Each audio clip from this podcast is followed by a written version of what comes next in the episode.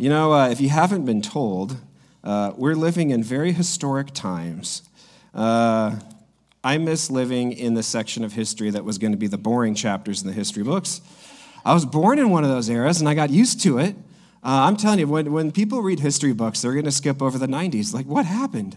Waco? That's about it. And you just, right past Waco. That's all we've got to offer. Um, it was, uh, it's definitely, we're seeing now people mean by simpler times. Uh, and so, but here we go. It's been, uh, it's been difficult and it continues to grow and it leaves us thinking, you know, what comes next? I know for me, I filled up my car this week and they asked if I want a receipt, and I said, no, I don't want to look at that. I don't want to know what it was. I thought about going and donating a kidney to offset the cost of the tank I just filled. Um, it, it is unpredictable. Things are uh, difficult. And it kind of leaves us with the sense of, geez, what happens next? You just keep getting smacked in the head. You kind of figure something else will happen, something's going to come along. Uh, and the, the stuff going on in Europe and what we're feeling in our own economy, these are, this, it is a really difficult time. And you can spend just a little bit of time scrolling on social media and, and you see people reacting and responding to this anxiety and the stuff they share and the way that they feel, the way they express themselves. Um, it is a difficult time. And there is a lot to dwell on. And of course, yes, people lived in much worse times. I would pick now over the late 30s and early 40s any day. Um, I would pick now over the eras of World War I and the Spanish flu, which makes COVID look like junior varsity. Um, there, it is a difficult time, and it's true things have been difficult before, but we're seeing what it feels like come out of relative stability into uh, objective difficulty. And when stability is shaken, we find out something very important about ourselves. What is the thing we've been hanging on to for stability? Jesus. Yeah. Uh, for some people, uh, we find out that it really isn't. Uh, things we're shaking and what we find our hands on, what we're hanging on to, Uh, are very different things. But what we find, though, is that even in the most difficult times, what gets highlighted is whether it is good times or hard times, the same hope is the true hope. And so, whether we hoped in it when things were great or not, in darkness, only a few things are going to shine anymore, and eventually one thing begins to shine. God promises to be a light to his people, even in dark times, even when all other lights go out, that he will be, he will be a light to us. I remember reading uh, in 1993, I guess I'm saying so the 90s did have history because it's the only historical story I'm telling today. Uh, in 1993, there was the, uh, the bombing at the World Trade Center, and there was a group of people that were down below, because uh, the World Trade Center goes down almost one third as deep as it goes high. They have very deep foundations, and so there's people down below in the basement setting, and when the bombs went off, it knocked out all the power. And this is 93, no cell phones. So it goes pitch black and there's no way to illuminate the room. And there's a security guard in there who had no flashlight, which to me greatly aggravates what I've learned about security guards in movies. They're supposed to have the big baseball bat sized mag light, right? That's in every movie. I guess my question is if you don't have a great big flashlight, are you really a security guard? And uh, the story gets interesting because at that point, it was the, it, right about then is when Timex released a series of watches with a new feature they called Indiglo. glow is where you can press the crown into the watch and the face will light up so you could tell time in the dark. And the security guard happened to have just bought one of those watches. And so he raised his arm up and he pressed the button. He said, Can everybody see this? And they said yes, and they watched and they followed the light on his tiny watch as he led them out of the building that he knows so well as security guard. And you read these accounts, and Timex loved that story, by the way. Uh, that's the reason why Indiglo is now on every single Timex timepiece they sell. Uh, uh, they love the story, and there's people that talk about how much peace they felt when suddenly there was something to look at and there was a light, and there was a way out, and something was going to lead them through. We have in our lives a light that is so much superior and so much greater than a stupid Timex timepiece that happens to have Indiglo. Our blessed assurance, which is our series. that we have a two week series we're going to be going on blessed assurance. Our blessed assurance is that our hope is ever present and shines and is so specifically like a spotlight in darkness. Always there in the light, it certainly is, but in but when things are going well, we can hang on to other things, counterfeit things, things that aren't as steady as the light that is God's. So I want to read. A, we're going to read a passage today. We're going to talk about it. We'll close in some prayer, but we're going to jump in into John 10. Jesus says uh, to the Pharisees, "It says, very truly, I tell you, Pharisees, anyone who does not enter the sheep pen by the gate, but climbs climbs in by some other way is a thief and a robber. The one who enters by the gate is the shepherd of the sheep." The gatekeeper opens the gate for him, and the sheep listen to his voice. He calls his own sheep by name and leads them out. And when he has brought them all out, or brought out all of his own, he goes on ahead of them, and his sheep follow him because they know his voice. Then they will, uh, but they will never follow a stranger. In fact, they will run away from him because they do not recognize the stranger's voice. Jesus used this figure of speech, but the Pharisees did not understand what he was telling him. Therefore, Jesus said, Very truly I tell you, I am the gate of the sheep. All who have come before me are thieves and robbers, but the sheep have not listened to them. I am the gate. Whoever enters through me will be saved. They will come and go out and find pasture. The thief comes only to kill, steal, and destroy.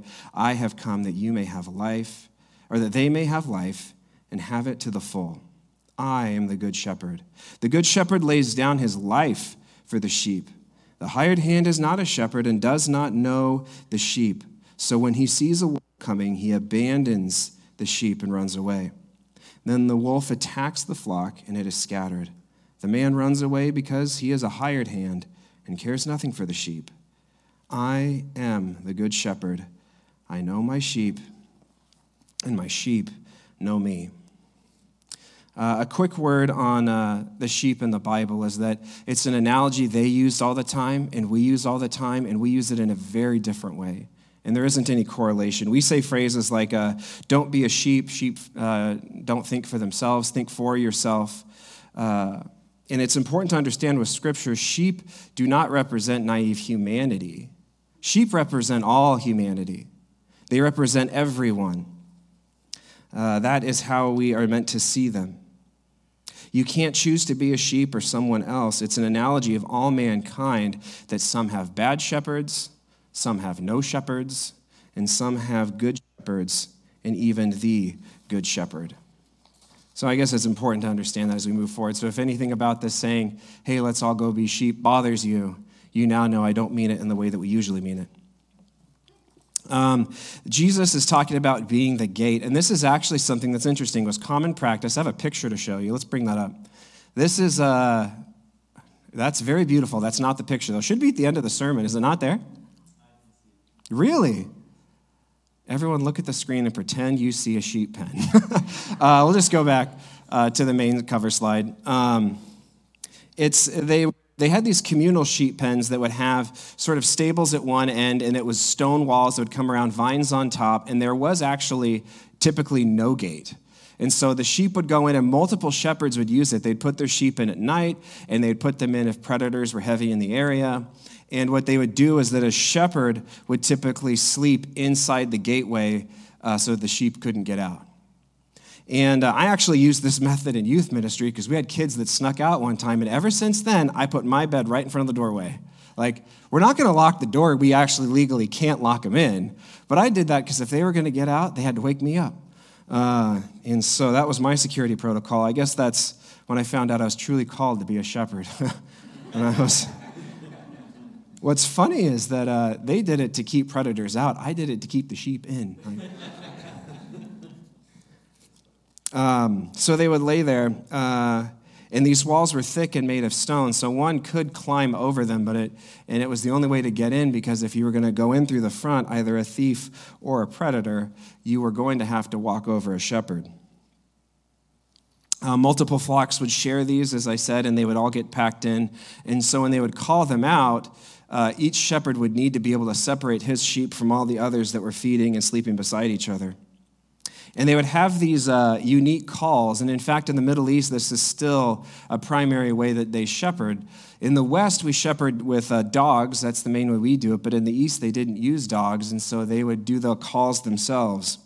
And they would, uh, certain calls and certain sounds, the sheep would recognize them. I was reading a story about uh, someone who was in the Middle East, and there was some there was a shepherd going across the field or across the street. All the cars stopped. It's very loud, and he had to get a sheep across the street. And he convinced them to do it because by singing his little songs and making sounds and calling out to each one that was getting nervous, he could calm them down and calmly drive them across a busy thoroughway.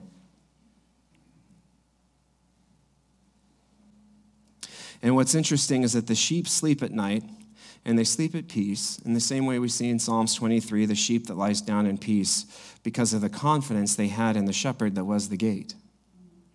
And they would go to sleep that night knowing that they were uh, secure because of the presence of the shepherd. Not by some distant, weird analogy, but this is literally how they would feel. The presence of the shepherd, his voice, his singing, the names that he would call out to them, actually causes the animals of sheep to calm down and to obey and to do something reasonable. The gate gives peace. In the same way gates always do. Gates are there that, uh, that in the worst of times they provide protection, and in the best of times they at least provide a sense of peace of we have a gate. It brings comfort. It's the thing that we trust in, among the things at least we trust in. Trouble falls on uh, us, we get comforted knowing that this thing keeps us safe, that there is this gate holder. For sheep, it was their shepherd, and for us, it can be many things. What do you think of at night when, you're, when you can't sleep? What is it that brings you peace when you feel the worry and the things you read in the news? Are you certain that Putin will never attack here because of the United States' immense nuclear arsenal? because the fact is is that uh, we're warned about trusting, trusting in chariots uh, psalms 20 says some trust in chariots and some in horses but we trust in the name of the lord and are you certain you're not going to lose your home in this financial crisis because of your excellent financial planning Paul told Timothy to warn the people in his church. He says, Command those who are rich in this present world not to be arrogant nor put their hope in wealth, which is so uncertain, but put their hope in God, who richly provides for us everything for our enjoyment. Our confidence has to be Jesus. How we answer things of why, why are things going to be all right in the end? How are they going to turn out? There is a clear answer that the guardian is powerful, the one that we can trust in. God, Christ as the gate, is so remarkable and so excellent at defense and covering our needs and watching out for us that He is the only gate we can trust in who is destined to make all gates obsolete. Revelation, and in Revelation, John has a vision of the end of all things when Christ has come into his inheritance, when he's reigning on the earth after the resurrection. And he sees this city that Christ will reign out of called New Jerusalem. And in his vision, he sees this. On that day, the gates of New Jerusalem will, be, will never be shut, for there will be no night. The glory and the honor of the nations will be brought into it. Christ is so powerful and so comprehensively strong and able to protect us that in the end, there will come a time that there will never need to be gates, and even his own city will never shut them. There will never be night. There will never be terror. There will never be hardship. And not just because of some magic spell, but because he is capable of subduing and destroying and defending uh, his people and getting rid of what threatens them. Our confidence has to be this Come what may, we know who we belong to. He is power. The shepherd can do what sheep cannot. As shepherd, David slayed a lion and a bear to defend his sheep. As shepherd of Israel, he slayed someone who was so immensely large, the King James Version translate his title as giant, the greatest champion that anyone could bring forward. The fact is, is we sometimes get so stuck, and it's almost like we forget who's protecting us that we feel like it's sheep versus predator. It is not sheep versus predator, it is shepherd versus predator. It was not, you take a sheep and a lion, the sheep will lose every single time. But a sheep versus David, or a lion versus David, went a very different way. Goliath could have beaten anybody in that army. You have one person who trusts God to make him strong, and it became not just Goliath versus David, it was Goliath versus David's shepherd. It is power. The power of God goes before his people and he upholds his promise. His people and his church will not be stamped out, they will not fail.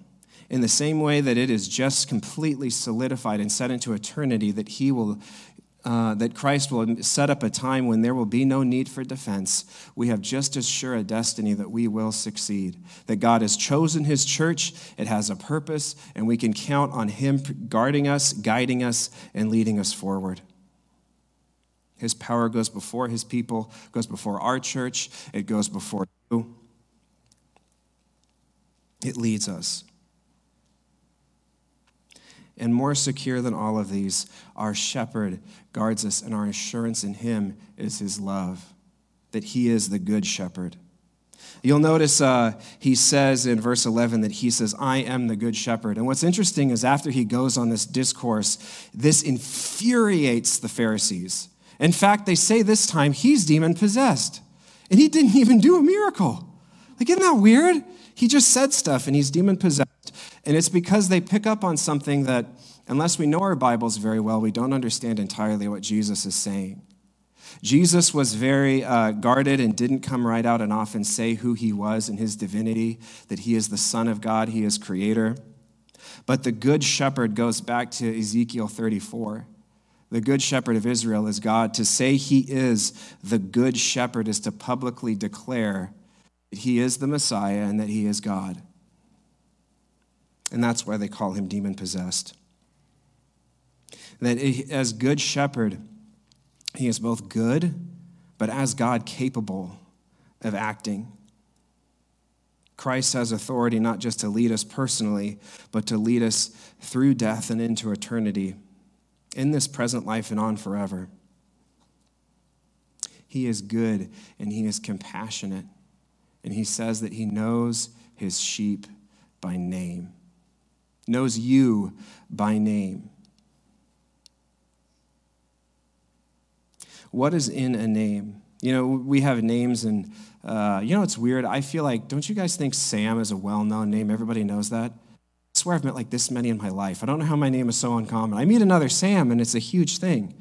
But we have these names, and I would like to think that uh, God had some prophetic hand in all of our names my name and its meaning, your name and its meaning. Uh, but in this time, there was a deep held belief that in the name of something was the essence of what that thing was. Jews believed this. In fact, the world over believed this that in the name of a thing, in its nature, was the very essence of what it was. And there was a common phrase I know them by name, by name, by name. And that phrase, it meant something very specific. People would say that at this time to say, I know them to the core of them, to the very essence of them for Jesus to say that he knows his sheep by name is that he means he knows them completely, like a father knows his kids. Like someone would come up to him and say, Wow, are, are all these yours? And he would say, Yes, they sure are. And be able to list off each and every person's name, knowing what they're up to, what their concerns are, their personality quirks, and the things he finds endearing and cute and special. This phrase expresses a deep individual love for us. When hardship happens to people you don't know, it can bother you a little bit. But when it happens to people you do know, it bothers you a lot. And if it happens to family, it feels like it happens to you. And good things can happen to other people, and it's a nifty story. But there's times when good things happen to people we love, and it is something that makes us completely ecstatic. In the same way, God is sold out on you the one that guides you, knows you to the core of who you are, and shepherds you as the object of his love. Knowing you by name. When it comes to fearing what's going on and, and, and the things that we are worried about, how often do we stop and realize that do we, are we living and believing and going through life knowing that I am accounted for, that my name is known, and that there are promises that me and my group that belong to him are not going to fail. I guess the biggest question that it all comes down to is what are we looking at in these present times? What is the thing that we're focusing on, like the watch in the World Trade Center? Let's take a lesson from Revelation for a moment. The book of Revelation, like the scary book of the Bible, right? We often look at Revelation as this scary book that is about the end times and it's about the rise of the Antichrist. But that is not at all what the book was intended to be read as, what it was written as, or what it was for. It was, like all apocalyptic literature, it's intended to encourage people facing incredibly difficult times. You look at Ezekiel, Daniel, Revelation, it is at a time when the kingdoms of men have risen up and it seems like they're in charge. It seems like God's people have been routed out and that things are over. And these writings, all of them, including Revelation, are meant to be an encouragement of the inevitable victory of the kingdom of God. At one time, think of this Jesus walked the, the courts in, of the temple in Jerusalem. And in many ways of thinking about it, that temple was built for him. He is God. He is the heir of all of these things. And he walks in their presence. And these are people who shudder when they read stories like when the, when the glory of God filled the temple at its first construction. Or they weep when they hear about the temple that was being rebuilt after the Babylonians destroyed it because they were just hoping God would return his presence. And this is the moment they'd been waiting for. I mean, the people that witnessed Jesus in the temple saw something that nobody else saw. And they lived in a moment that was so special. And they did not recognize it. In that place, he was condemned and called a hypocrite. He was the heir of all things, and yet people rejected him. In like fashion, the, the church and, and all of us were co heirs with him. There's a stamp of, of there is going to be an inheritance and things we take from this creation that we are in God and we are God's people, and we are not recognized for it. Rejected was. And Jesus, though he was king of the universe, was treated like a fugitive. And in times when apocalyptic literature is written, these heirs of the universe, God's church, God's people, his gathering, are also being treated like no more than common criminals. Revelation is not revealing the end. That's not what the word revelation means. It's not the revelation of the Antichrist and humanity's last plot to push off the heir of all things. Revelation is the revealing of Jesus to humanity, to where all questions are over. Who is, the, who is Jesus? Who reigns and, and who is going to reign forever? There will be no more question. The whole thing boils down to that phrase every knee will bow and every tongue will confess that Jesus is Lord.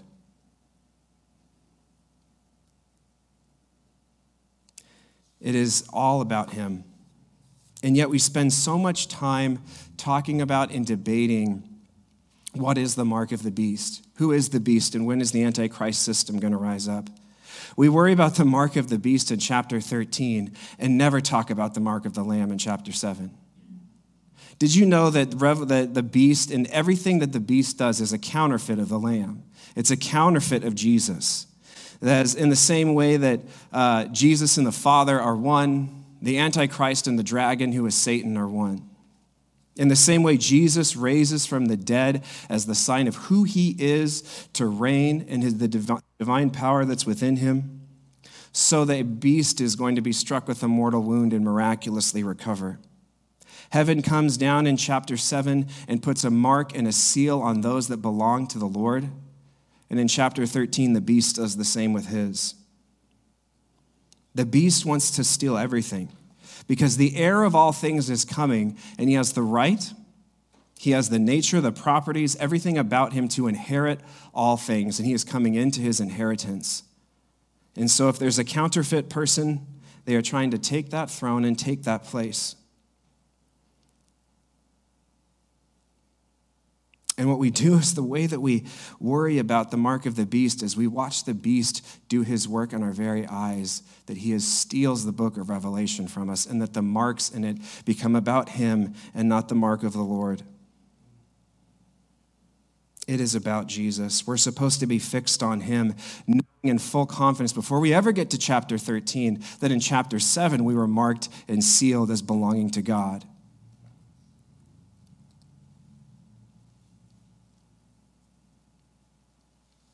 We let the panic of dodging the mark make us lose our wonder and awe and security that we received a very different mark.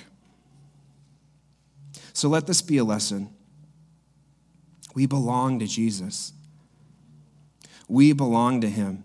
In times of crisis and times of fear, we belong to him. Revelation seems scary. We read about death, we read about pestilence, and we're supposed to remember as we go through it who do we belong to? These times are difficult and we have things we can worry about, but there is one thing that should be on our mind before we think about what threatens us. We think about what has secured us and what is our assurance. Knowing that I am marked, He knows my name, and I am His. Healthy sheep are those with a really good shepherd, and it's those that don't run away who don't go and try to find their own hiding when trouble comes, but they go and they stay close to the shepherd. In, the, in uh, Psalms 23, it says, Your rod and your staff, they comfort me. And we miss that because we didn't shepherd in the, that era, but the rod was used as the sheep would come in. He would go over their backs, counting each one. And this is sort of the context of Jesus saying he would leave the 99 to go for the one because he counts them and he knows who's missing. They would run over their backs and they would search them and, and look over them to see if they would jump from a tick or move from a sore, from a cut, and they would inspect every sheep as they come in, knowing them, counting them, and caring for them. In these stressful times, what we simply need is a shepherd. The superior light, the thing to go after of knowing of, I finally have a waypoint. I know what I can trust in. I know who I follow. We just need a shepherd. It has been a stressful time. But is it time that maybe after stressful weeks, we just need a week where we spend particularly close time with God? Or we just stick around the shepherd maybe a little closer? Is this your week coming up? To where things change a little bit as to how we get around the Lord and let Him take care of us, run His rod over us, check us, count us, remind us that He knows our name that we would begin to feel uh, a, a turning away as this light goes out and that light goes out and this one, that we would realize that one is staying on. The Lord is still there, His hope is still here. Then we take a break from everything else, that life maybe looks a little different for a week. Maybe your prayer looks a little different, a little longer, a little bit more personal. Maybe it's a little bit more alone time. Maybe it's praying with other people. Just a simpler, quieter week with the Lord is something I think we all need. And when things get stressful, when things get difficult, because it's one thing for me to sit up here and tell you that you have a blessed assurance, but the sheep knew it because they were with the shepherd. He won their trust as he cared for them, he won them as he watched over them. Can you imagine being the sheep that got pulled out of lion's jaws by David? Do you think you would stray very far from that shepherd? We need to let him defend us and care for us, get to know his, his, his scent, his voice, the way he is. His sheep will know his voice, and they will follow him, and he will call them out, and they'll be separated from the other flocks. I really think that what God is wanting to encourage us with as a church for this week and for the times ahead is that we would listen to his voice and get called away from other flocks and to be with him. In all things, let's just draw close to Him. And let's always remind each other that as we pray with each other and as we talk with each other, who do we belong to? Not affirming the things that are scary and difficult in this world, but reminding one another of the mutual promises and blessings that we have. This is our blessed assurance. Let me pray for us. God, I pray for just an anointed week for everybody in this room that it would be a week that we just decided to just spend a little bit more time with you, that we stuck around you a lot more. God, I pray that it would be a healing time. Lord, I pray it would be an orienting time. That if we've looked and worried about the things around us, that if we've let the, in the same way we let marks and, insignias be askewed in revelation, Lord, if we've let hope be askew in our lives, let us not hope in chariots or wealth, in the systems of man that were set up to protect us. Some hope that we'll get things figured out, but to put a very specific hope instead that we belong to you. You know us by name, and we know your voice. Lead us, God, and shepherd us. Speak your peace to us this week. Lord, I pray for a blessing of peace over every single one of us in this room, that we would experience to a much deeper and profound level the peace of God, that even in this moment, the greatest hope didn't change. When things were great at the highest, our only hope was Jesus. And now that things aren't at their highest, Lord, the hope remains the same. It is the Lord. Let us draw close to you and experience the love of, the, of our shepherd, the love of the Father, the love of the Son, the love of the Holy Spirit this week. In your name we pray.